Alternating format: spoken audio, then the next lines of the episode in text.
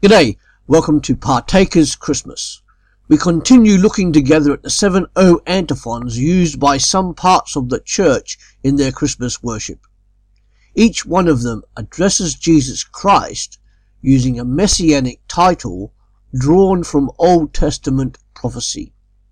We are on day seven, the last day. O Emmanuel, God with us, our King and Lawgiver, desired of the nations and their salvation.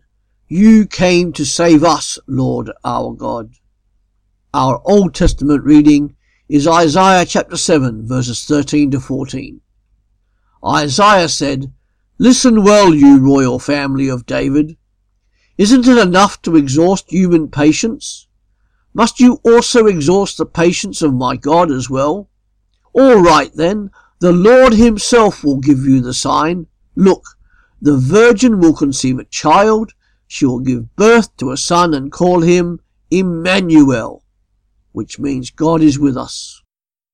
Our New Testament readings are Matthew chapter 1 verse 23.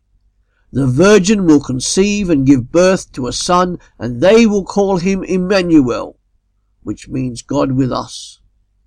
And John 3 verse 16, For God so loved the world that he gave his one and only Son, that whoever believes in him shall not perish, but have everlasting life. And Acts chapter 4 verses 11 to 12. Jesus is the stone you builders rejected who has become the cornerstone. Salvation is found in no one else, for there is no other name under heaven given to mankind by which we must be saved. Thanks for joining us here at Partakers. Come back to www.partakers.co.uk where every day there is something published to help you live for Jesus Christ.